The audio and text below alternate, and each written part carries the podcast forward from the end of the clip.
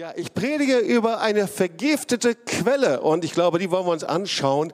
Nicht damit wir dann eine vergiftete Quelle kennenlernen, sondern leider ist es so, dass wir sehr oft, ohne dass wir es merken, auch wenn wir schon Christen sind, an vergifteten Quellen sitzen und nicht wissen, wie sie einfach zu frischen, lebendigen Wasser werden. Also 2. Könige 2, 19 bis 22. Ich möchte einfach den Text lesen. Es geht um Elisa ähm, an der Quelle und zwar ab Vers 19.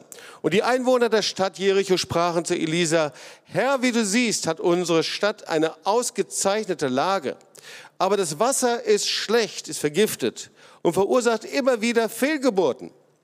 Er sprach, bringt mir her eine neue Schale und tut Salz hinein. Und sie brachten es ihm. Da ging er hinaus zu der Wasserquelle und warf das Salz hinein und sprach, so spricht der Herr, ich habe dieses Wasser gesund gemacht, es wird keinen Tod und keine Fehlgeburten mehr geben. Seitdem ist das Wasser gut und es ist bis heute so geblieben, genau wie Elisa es gesagt hat. Okay, um die Geschichte zu verstehen, wollen wir uns zuerst einmal uns kurz anschauen, was eigentlich Gift bewirkt. Dazu habe ich euch ein Bild mitgezeigt, das man normalerweise nicht zu Beginn einer Predigt zeigt. Ich weiß nicht, ob er es jetzt schon hier hinbekommt. Genau. Dieses Bild, das ist dann ab und zu mal steht auf irgendwelchen Giftflaschen, wo auch immer. Das steht für Gift. Okay, jetzt könnt ihr das wieder wegnehmen. Und es ist deswegen ein Totenschädel, weil eben, und jetzt kommt die Definition, Gift ist ein Stoff, der Lebewesen durch Eindringen in den Organismus ab einer bestimmten geringen Dosis einen Schaden zufügt und töten kann. Und bei Gift ist es aber auch so, dass man es nicht sofort merkt. Okay? Also es kann eben sein, dass man erst allmählich das zu sich nimmt, dass es immer mehr wird. Man merkt die Folgen erst ganz langsam, es ist verdeckt und dann entdeckt man die zerstörende Kraft des Giftes und dann ist es meistens schon zu spät. Und wir wissen in der Bibel ist das Bild von Gift ähm, ist es ein Bild von Sünde und Gericht, also alles, was schädigt und zerstört. Und jetzt sind wir auch schon bei unserem Freund Elisa ähm, mit dem vergifteten Wasser. Denn wir sehen hier, dass es nicht nur eine Geschichte von Zeichen und Wundern und Veränderung ist, sondern wir werden entdecken, dass es auch eine Geschichte ähm, ist, in der es sich um eine Vergangenheit handelt. Das heißt, da wird die Schuld einer Vergangenheit sichtbar, die Auswirkungen auf die Bewohner einer Stadt hat. Und es ist gleichzeitig ein Bild, diese Geschichte, dafür, wie wir an einer Quelle sitzen können und von dem langen Schatten der Vergangenheit vergiftet werden, sodass die Bewohner unfruchtbar werden. Also wir kommen zum ersten Punkt. Der erste Punkt, Gott handelt und offenbart sich in der Geschichte. So, das ist natürlich ein Thema, das sehr interessant ist. Wir haben oft mit der Geschichte zu tun. Die Geschichte ist eben nicht nur eine Abfolge von Jahrhunderten, von Jahren, von Tagen, sondern Geschichte ist eine Zeit, die der Schöpfer, der Herr des Himmels und der Erde in seiner Hand hat, oder? So, das heißt, Psalm 31, 16, meine Zeit, sagt David, steht in deinen Händen. Oder Offenbarung 22, Vers 13 sagt, äh, äh, ich bin das A und das O, sagt der auferstandene Jesus. Ich bin der Erste und der Letzte, Anfang und das Ende. Also zuallererst, Jesus ist der Herr über Vergangenheit, über Gegenwart und Zukunft und deswegen muss unsere Vergangenheit und unsere Gegenwart in Zukunft durch ihn und kann nur durch Jesus versöhnt und erlöst werden. Wir hatten hier mal in Tübingen einen, einen katholischen, äh, einen Professor an der Universität, der hieß Josef Ratzinger. Und er hat Folgendes gesagt, die Offenbarung Gottes ist in die Geschichte verwoben und eingefügt. Josef Ratzinger war der spätere Papst Benediktus. Also, wir können in der Geschichte etwas von Gott entdecken. Sagt das Wort Gottes, ja, Markus 1, 21. So, die Zeit war erfüllt und was passierte? Dass Jesus geboren wurde. Ein Abschnitt war beendet und etwas Neues geschah. Oder aber das Eingreifen Gottes und die Befreiung Israels aus Ägypten und dass dann Passa eingesetzt wurde. Was war das? Naja, Gott hat nicht gesagt, so, Passa, das ist einmalig gewesen, ein Ereignis in der Geschichte, sondern wir können nachlesen, dass Gott sagt, 2. Mose 12, 14, ihr sollt diesen Tag als Gedenktag haben und sollt ihn feiern als ein Fest für den Herrn.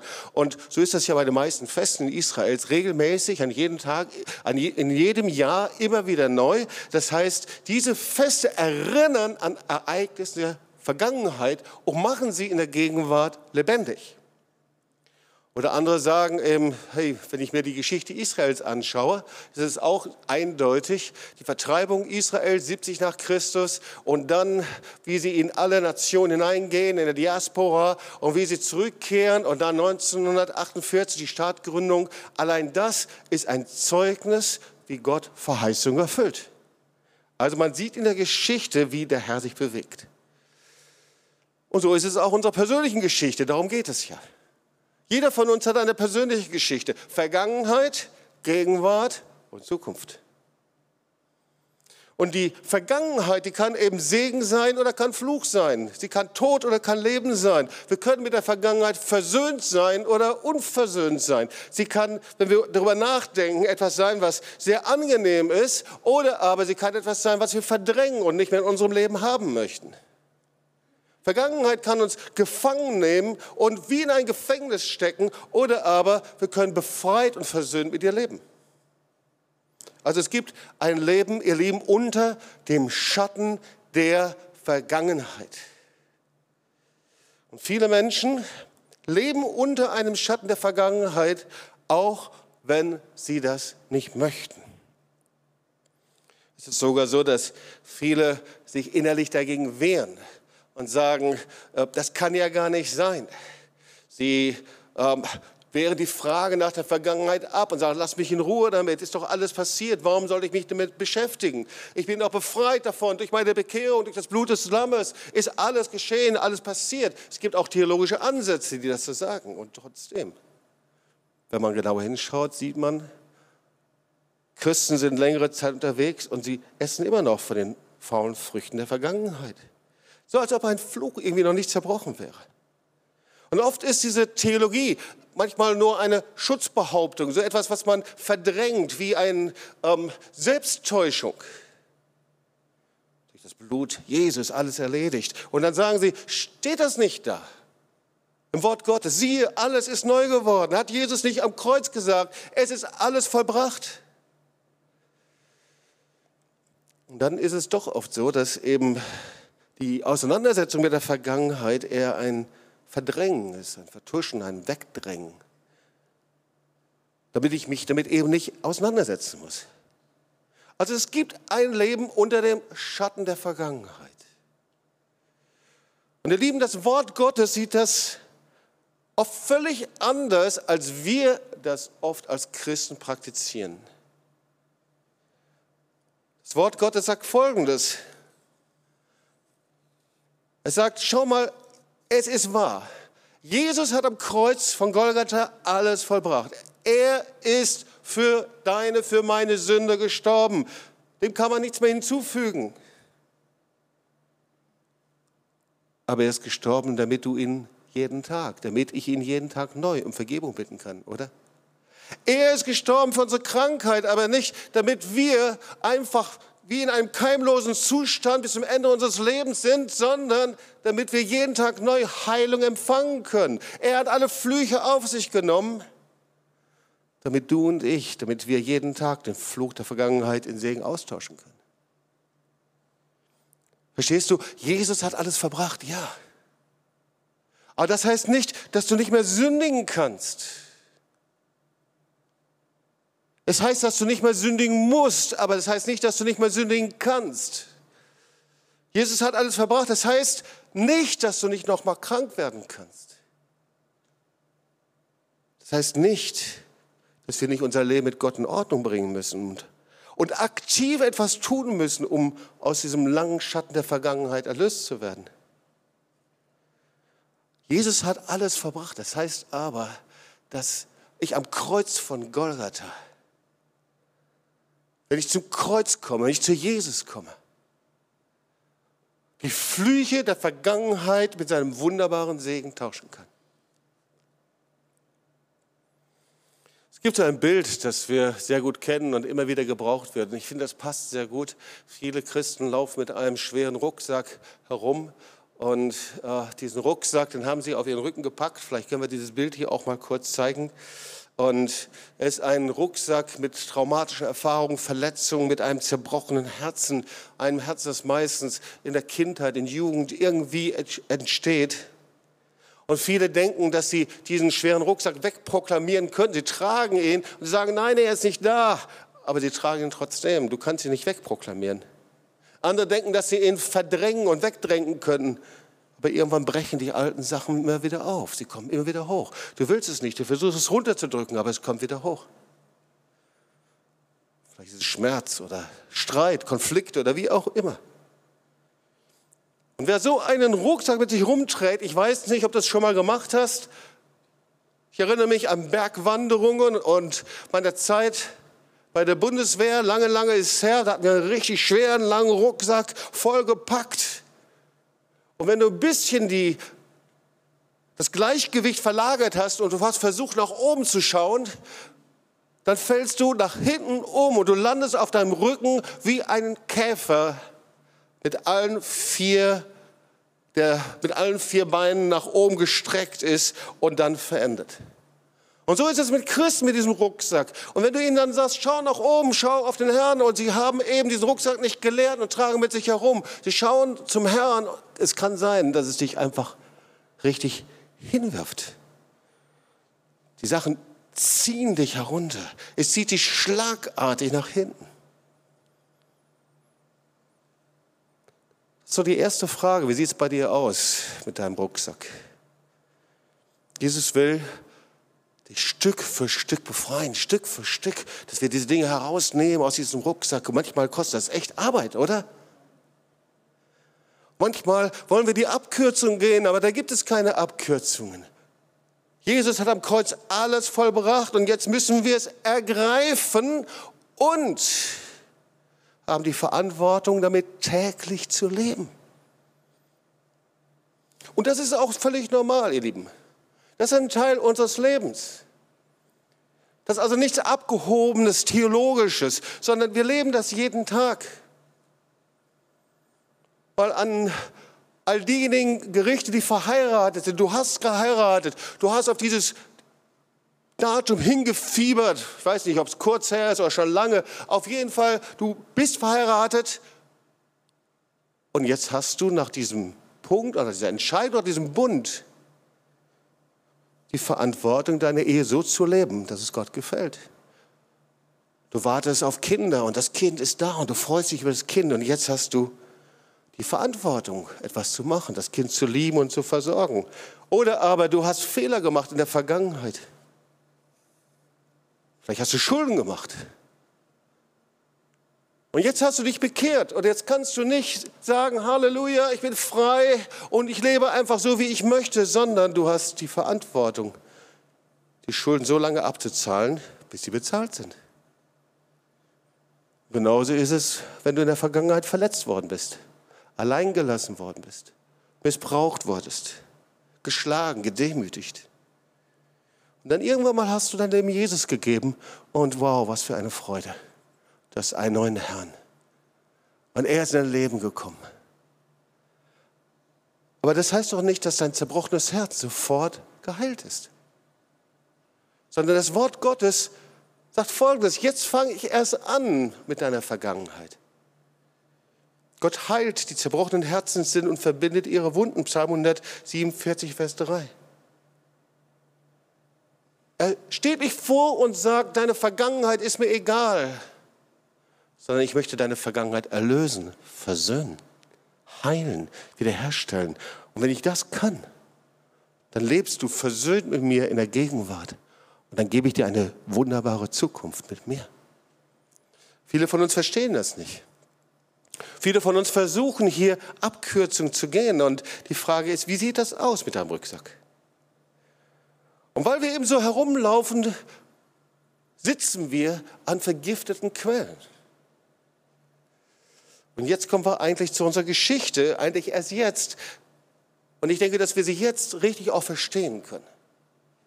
Da sind also die Einwohner der Stadt Jericho. Und die sagen zu Elisa, Herr, wie du siehst, hat unsere Stadt eine ausgezeichnete Lage. Das heißt, die Voraussetzungen waren, waren perfekt.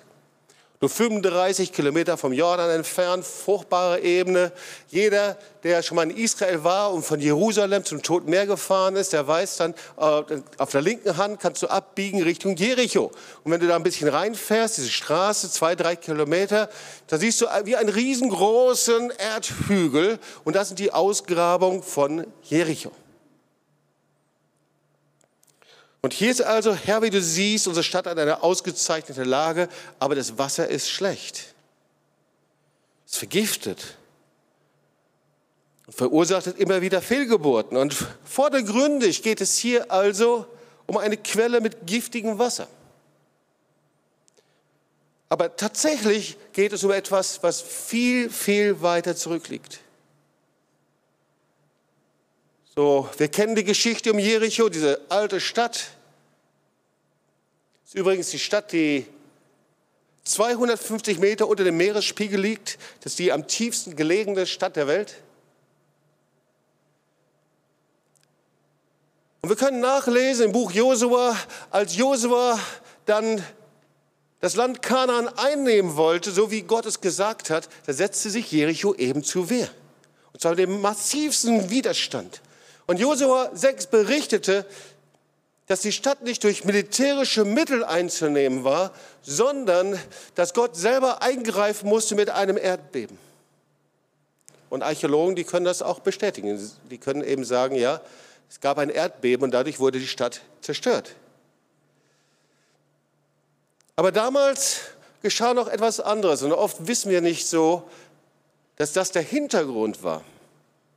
Denn Josua sagt im Auftrag Gottes eine Warnung und legte ein Gerichtswort auf die Trümmer Jerichos.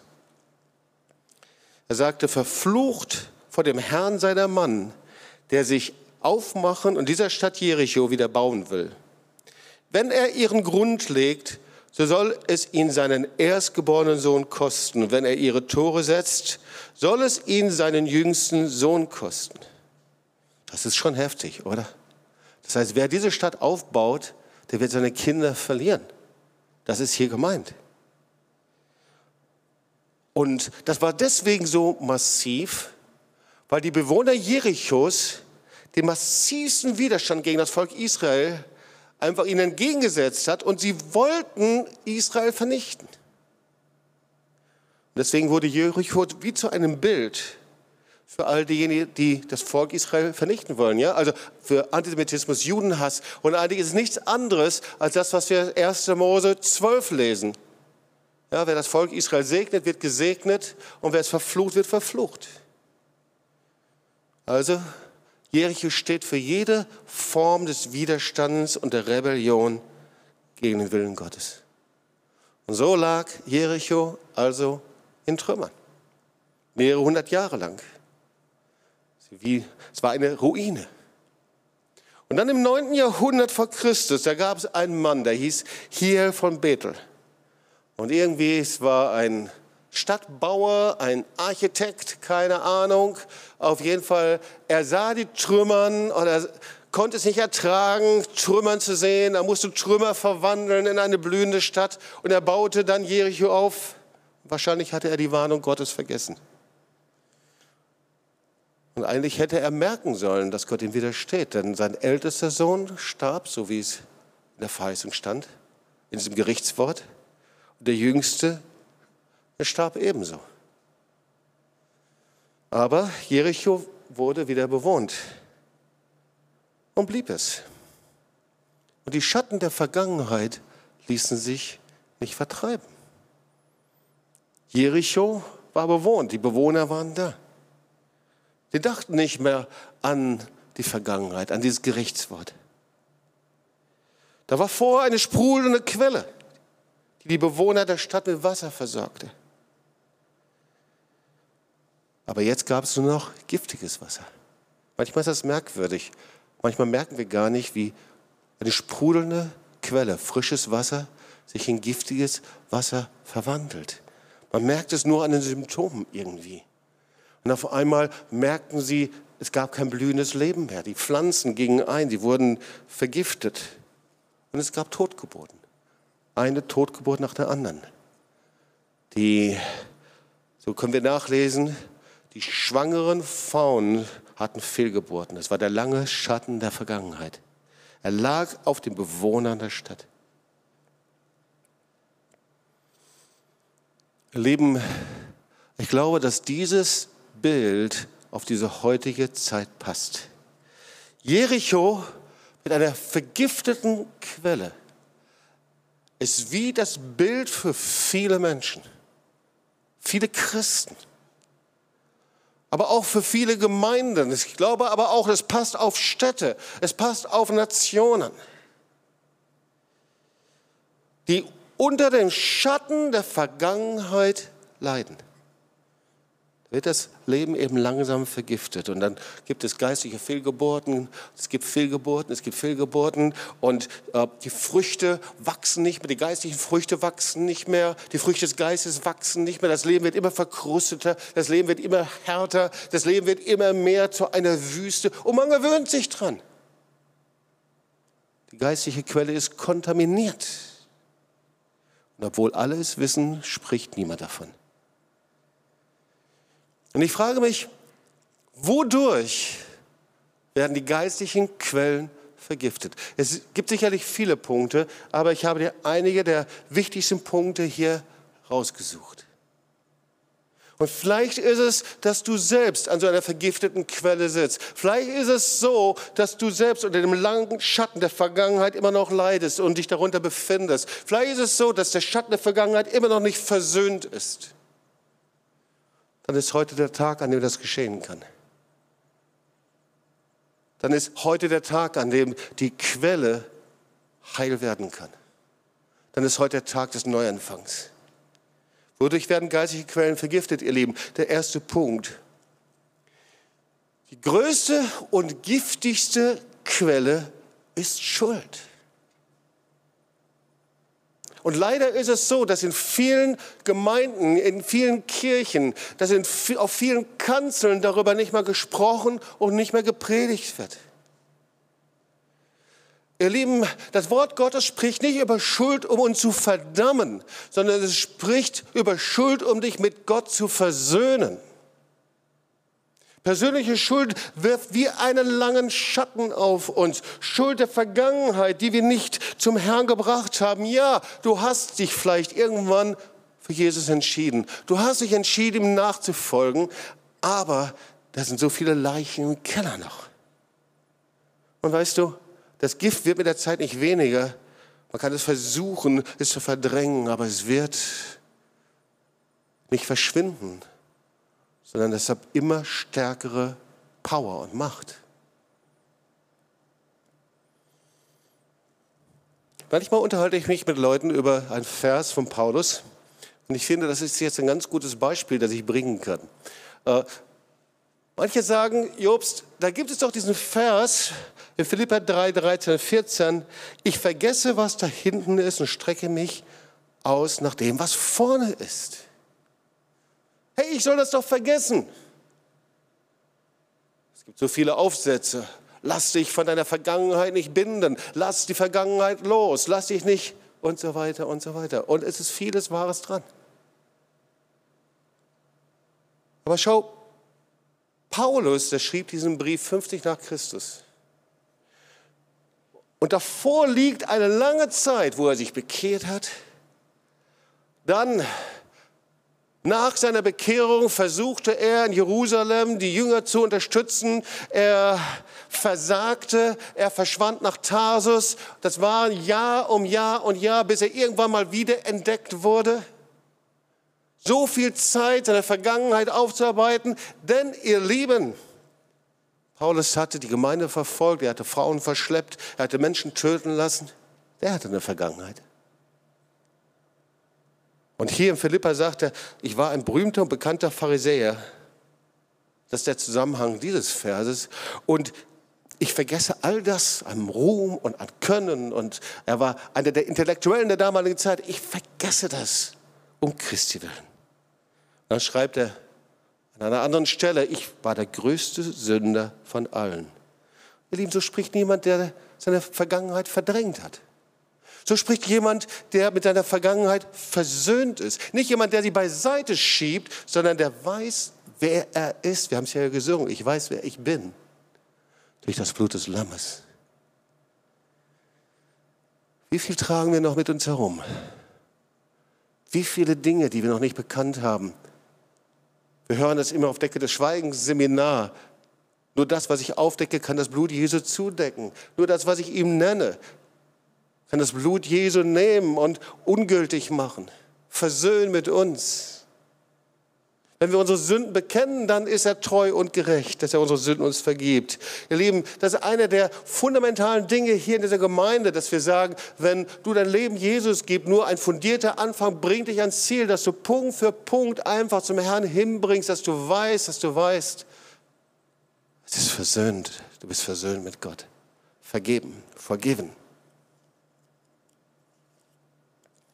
Eine zweite giftige Quelle ist Bitterkeit und Verbitterung. Ein ganz wichtiger Punkt. Und ihr Lieben, das ist nicht ein Problem von manchen Menschen. Ich glaube inzwischen, dass jeder Mensch, jeder Christ, jeder Nachfolger durch eine Phase hindurchgehen muss, wo er sich entscheiden muss, was mache ich mit Verbitterung? Weil jeder Mensch erlebt Verletzung. Man erlebt Verletzung eben gerade auch von Menschen, die man liebt. Vater, Mutter, Familie, Freunde. Menschen, die mir nahestehen. Eine Definition von Verbitterung ist, es ist die Reaktion auf Ungerechtigkeit, auf Kränkung, auf Herabwürdigung und auf deinen Vertrauensbruch. Und wenn ich jetzt einen Aufruf machen würde, das mache ich nicht, wer hat sowas erlebt? Ich bin überzeugt, dass jede Hand sich strecken würde.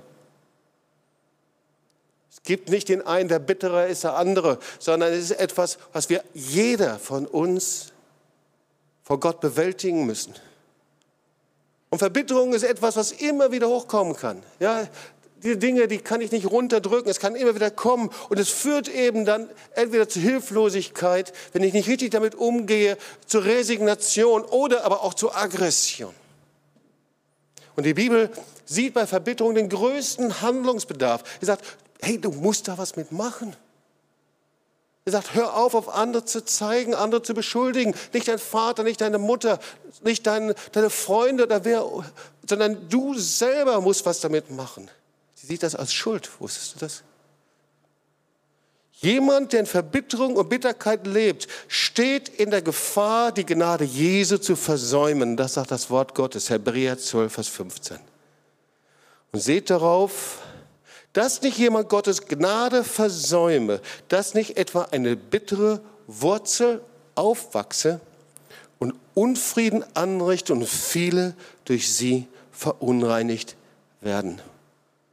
Wow. Verbitterung ist hochinfektiös. Ist infektiöser als Covid-19. Verbitterung vergiftet Bruder und Schwester. Und Verbitterung verbirgt sich oft hinter unserem Schweigen. Auf einmal fange ich an zu schweigen. Auf einmal mache ich die Dinge mit mir selber aus. Auf einmal spreche ich über diese Dinge nicht. Und dann versuche ich in diesem Schweigen andere einzubinden. Und das ist so schnell, dass ich mit diesem Schweigen andere in ein Gefängnis einsperre es infiziert andere. Und ich merke das daran dann, dass ich selber so reagiere, auf einmal mit Misstrauen, mit Angst, mit Schweigen, mit, Rück, mit Rückzug. Aber ihr Lieben, das biblische Konzept ist anders.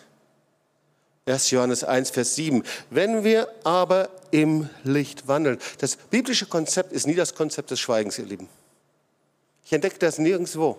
Ich entdecke nirgendwo, dass durch Schweigen Heilung kommt. Jetzt haben wir hier mal kein Decke des Schweigens-Seminar, sondern Schweigen ist immer ein Instrument der Finsternis. Als ich es aber verschweigen wollte, verschmachtete meine Gemeinde. Ihr Lieben, das ist ein Thema, das begleitet uns schon seit vielen, vielen Jahren. Zwischen ist das zehnte Buch, das übersetzt worden ist, zur Decke des Schweigens, das jetzt in Russland und nach Litauen kommt. Schweigen ist kein biblisches Konzept. Ja, die Stille der Anbetung, na klar, das ist ein biblisches Konzept. Aber Schweigen nicht. Und deswegen die zweite giftige Quelle ist die Quelle der Verbitterung. Und ich rufe dich, lass uns diese Quelle verlassen. Und manche denken, dass wir sie verlassen, wenn wir das nicht selber zum lebendigen Gott hinbringen. Wir haben Verantwortung damit. Der dritte Punkt ist ein Leben im inneren Widerstand zu Gottes Wort. Das ist die dritte giftige Quelle. Was meine ich damit? Manchmal merken wir das gar nicht. Ja, wir laufen ja nicht rum und sagen, ich bin gegen das Wort Gottes, ich sehe das alles ganz anders. Manchmal sieht man ja nicht. Aber bei vielen ist es so, die geben ihr Leben Jesus. Du gehst in die Gemeinde, du lebst einen christlichen Lebensstil, vielleicht auch einen religiösen Lebensstil, je nachdem, aber dein Leben verändert sich nicht. Der Charakter verändert sich nicht. Das Wort Gottes sagt es, wenn wir unser Leben ihm geben, heißt es doch, dass wir Jesus ähnlicher werden. Das ist Heiligung. Das heißt, sie lässt dann nach fünf Jahren immer noch genauso ab wie vor der Bekehrung. Sie sind immer noch genauso negativ wie vor der Bekehrung. Sie leben immer noch genauso in Unreinheit wie vor der Bekehrung. Sie sind immer noch in einem geistlichen Lebensstil, dass sie Leute betrügen und belügen oder täuschen, genauso wie vor ihrer Bekehrung. Das ist innerer Widerstand zum Wort Gottes. Der Lebensstil verändert sich nicht. Nach außen hin bin ich in der Anbetung und die Dinge sehen, zu Hause schimpfe ich ohne Ende. Das ist das, was ich meine. Weißt du, wir können befreit werden von Drogen, von Alkohol, von Zigaretten, von Pornografie. Aber du denkst und verhältst dich noch so, als ob du immer noch drogenabhängig wärst, als ob du immer noch zigarettensüchtig wärst, als ob du immer noch genauso leben würdest wie vorher.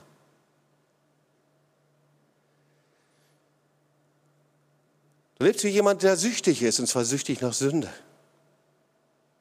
Und jemand, der süchtig ist nach Sünde, das ist jemand,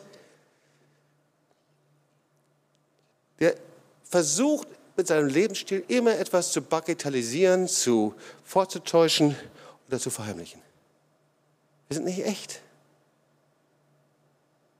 Und es gibt etwas viel Besseres. Der Herr ruft uns, und ich sage das zu uns hier in der Gemeinde, aber überall, die es zuhören, der Herr ruft uns von diesen giftigen Quellen zu verlassen, zur frischen, lebendigen Quelle, zu Jesus zu kommen. Es gibt da keine Abkürzung, ihr Lieben. Und der letzte Punkt, den will ich noch kurz streifen, weil er so wenig im Predigten erwähnt wird inzwischen, ist der Punkt der okkulten Bindungen. Das Wort Gottes ist sehr klar und sehr eindeutig, dass jede Handlung, in der ich die Tür für die übernatürliche Welt öffne, das ist wie eine dämonische Fessel, die uns bindet. jede Götzenanbetung in anderen Religionen, jede Wahrsagerei.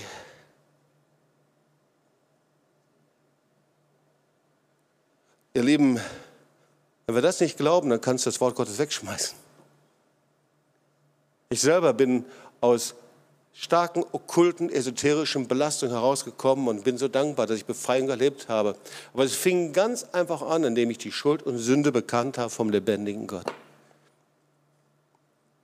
Und alle, die säkular geprägt sind und liberal geprägt sind, die haben Bilder vor Augen wie Exorzismen oder andere Dinge, darüber spreche ich nicht. Ich spreche einfach von einem klaren Gebet der inneren Lösung.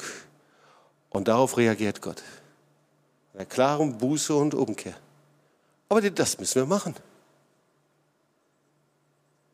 Hey, wie du in deinem alten Leben in Esoterik, in Okkultismus, in all diesen Dingen drin war, dann weißt du, was es heißt, dämonisch zu träumen, Albträume zu haben. Dann weißt du, was es heißt, angegriffen zu sein und Ängste zu haben in der Nacht. Dann weißt du, was es heißt, durch den Park zu gehen und du hast innere Ängste, weil du genau die übernatürliche Welt kennst.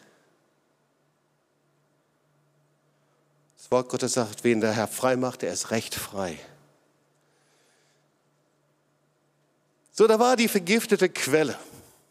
Jetzt wollen wir mal weitergehen in der Geschichte. Und da sagt Elisa, hol mir eine neue Schale und füll sie mit Salz. Und da brachten sie ihm also diese Schale und sie schütteten das Salz hinein. Und dann nahm er das Salz, schüttete das in diese vergiftete Quelle und er prophezeite darüber und sagt, so spricht der Herr, ich habe dieses Wasser gesund gemacht. Es wird keine Tod und keine Fehlgeburten mehr verursachen. Also, das ist das, eine neue Schale mit Salz. Die neue Schale, die steht für Neubeginn. Vielleicht ist für einige von uns ist die Zeit des Neubeginns. Ja, vielleicht hast du eine christliche Prägung. Vielleicht bist du schon längere Zeit unterwegs. Vielleicht auch nicht. Vielleicht bist du zum ersten Mal im Gottesdienst. Vielleicht hörst du zum ersten Mal zu. Aber es ist immer, wenn wir mit Jesus gehen, geht es immer mit einem Start los, mit einem Neubeginn, mit einem neuen Beginn.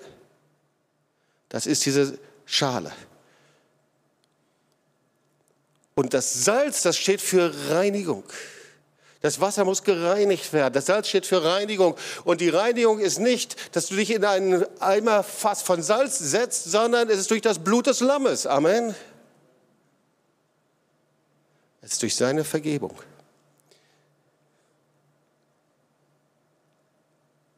Und Gott sagt, wenn du das tust, verwandle ich das Wasser und ich nehme jeden Bestandteil, alles was schädlich ist, nehme ich alles heraus. Keine Fehlgeburten mehr. Die Pflanzen auf dem Feld verwelken nicht mehr, Früchte wachsen. Das, was vorher nicht möglich war, passiert. Ihr Lieben, ich glaube, dass die Zeit von Corona eine Zeit von Neubeginn sein kann und wird in Gemeinden in Deutschland, in den Nationen. Ich glaube, es ist eine Zeit ist der Reinigung durch das Blut des Lammes. Ich glaube, es ist eine Zeit der Neuorientierung wird, in dem Christen sagen, sie wollen nicht mehr an den religiösen, liberalen Quellen der vergifteten, äh, vergifteten Quellen sitzen, an dem sie sagen, wir wollen auf aufstehen und wir wollen von der frischen, lebendigen Wasser empfangen. Wie passiert das? Wir sind fast am Ende dieser Predigt. Wie macht Gott das heute? Wie geht der lebendige Gott damit um? Wenn Schuld, Verletzung, unser Lebensstil, okkulte Bindung, wie ein langer Schatten der Vergangenheit noch auf unser Leben werfen. Weißt du, er möchte, dass wir es Stück für Stück beim Namen nennen. Dass wir es aus unserem Rucksack herausnehmen und Stück um Stück vom Kreuz niederlegen. Hey, wir machen so viel. Wir engagieren uns so sehr, um körperlich gut drauf zu sein. Manche laufen Kilometer um Kilometer Marathon, 10 Kilometer, 15 Kilometer, 20, 30 Kilometer, Stunde um Stunde um Stunde, um körperlich fit zu sein. Ich frage mich, was tust du für dein geistiges Leben eigentlich? Manche vermissen so ihre Fitnessstudios und mögen sie wieder öffnen, aber was machst du vor Gott? Betest Viertelstunde, 20 Minuten, liest in der Bibel und klagst ihn an, dass er nicht mehr in deinem Leben tut? Wie nutzt du die Zeit? Wie nutzen wir diese Zeit hier? Es ist die Zeit eines Neubeginns. Wie viel investierst du? Er hat alles getan. Aber was bist du bereit jetzt zu tun? Wirst du neu starten mit ihm? Wirst du diesen Tag heute nutzen? Wirst du einen Neubeginn haben? Wirst du erleben, wie Reinigung und Heiligung und Erneuerung in dein Leben kommt?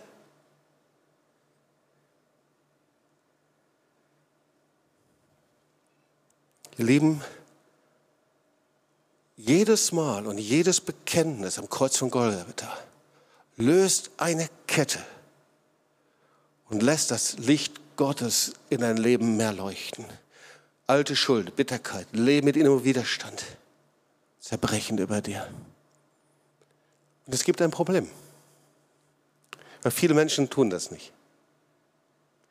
Viele Menschen verwechseln den lebendigen Gott mit einem Nazi. Gerade hier in Deutschland. Mit einem Blockwart, mit einem autoritären Führer, dass wenn du zu ihm hinkommst, er dich sofort bestraft, er dich mit, mit, mit einem harten Blick anschaut und etwas mit dir macht, was du nicht willst. Und da, wo du aus dem kommunistischen Hintergrund kommst, dann verwechselst du Gott mit einem kommunistischen Kaderführer. Mit jemandem, der dich zu etwas zwingt, was du nicht machen möchtest, der dich in ein Gesetz einsperrt, der dich nach deiner Leistung bemisst. Aber so ist doch der himmlische Gott, himmlische Vater nicht. Ich möchte dir zum Schluss ein Beispiel erzählen. Dazu muss ich einen Geldschein hier rausnehmen. Geldschein von einem Pastor.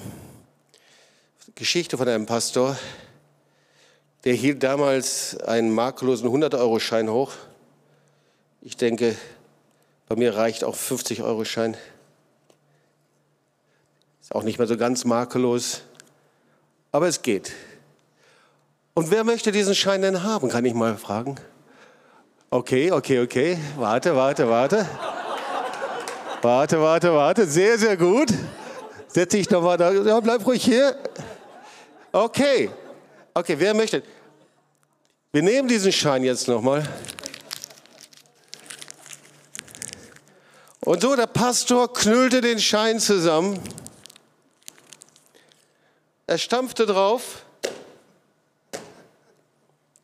Er nahm diesen Schein und er warf ihn weg.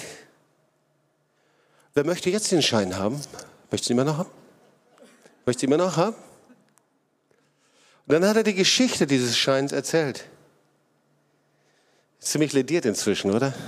Willst du ihn trotzdem haben? Was ist die Geschichte? Dieses Geld, das wurde verwendet, zuallererst um Drogen zu kaufen.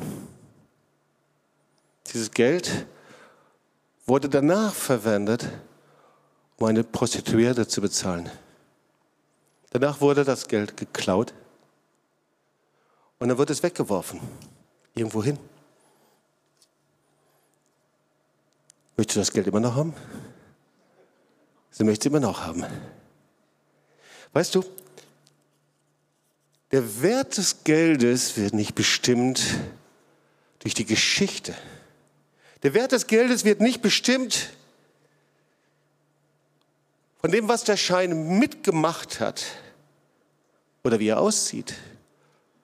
Dein Wert wird nicht davon bestimmt, was du mitgemacht hast, wie deine Geschichte ist, die Geschichte der Eltern vor Eltern ist. Dein Wert wird nicht davon bestimmt und dieser, der Wert des Scheines wird nur, naja, hier steht eine 50 drauf, wenn eine 100 drauf ist, vom Finanzamt bestimmt, aber dein Wert wird von der Liebe Gottes bestimmt. Und dieser Wert ist immer gleich. Dein Wert wird von der Liebe Gottes bestimmt. Und diese Liebe Gottes verändert sich nicht, egal wie deine Geschichte ist, egal wie deine Vergangenheit ist, egal wie die Vergangenheit deiner Eltern und Voreltern ist. Dieser Schein verändert sich nicht, denn du hast den gleichen Wert. Es ist der Wert der Liebe Gottes. Halleluja. Du hast diesen Wert.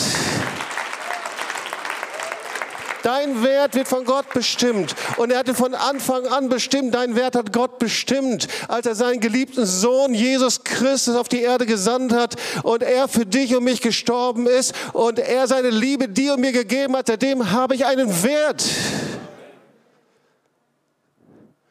Und dieser Wert ist so kostbar, so unendlich und so groß.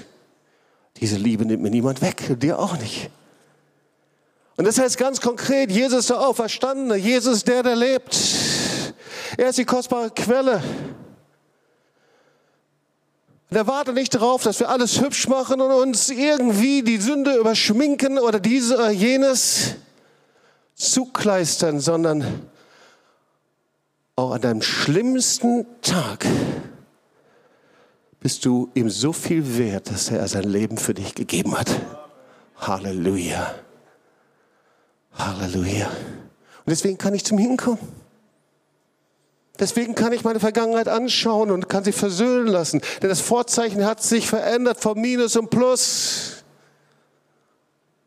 Deswegen kann ich versöhnt sein mit meiner Vergangenheit. Deswegen kann ich meine Bitterkeit beim Namen nennen. Deswegen kann ich darüber sprechen und ans Kreuz bringen. Deswegen kann ich um Vergebung bitten.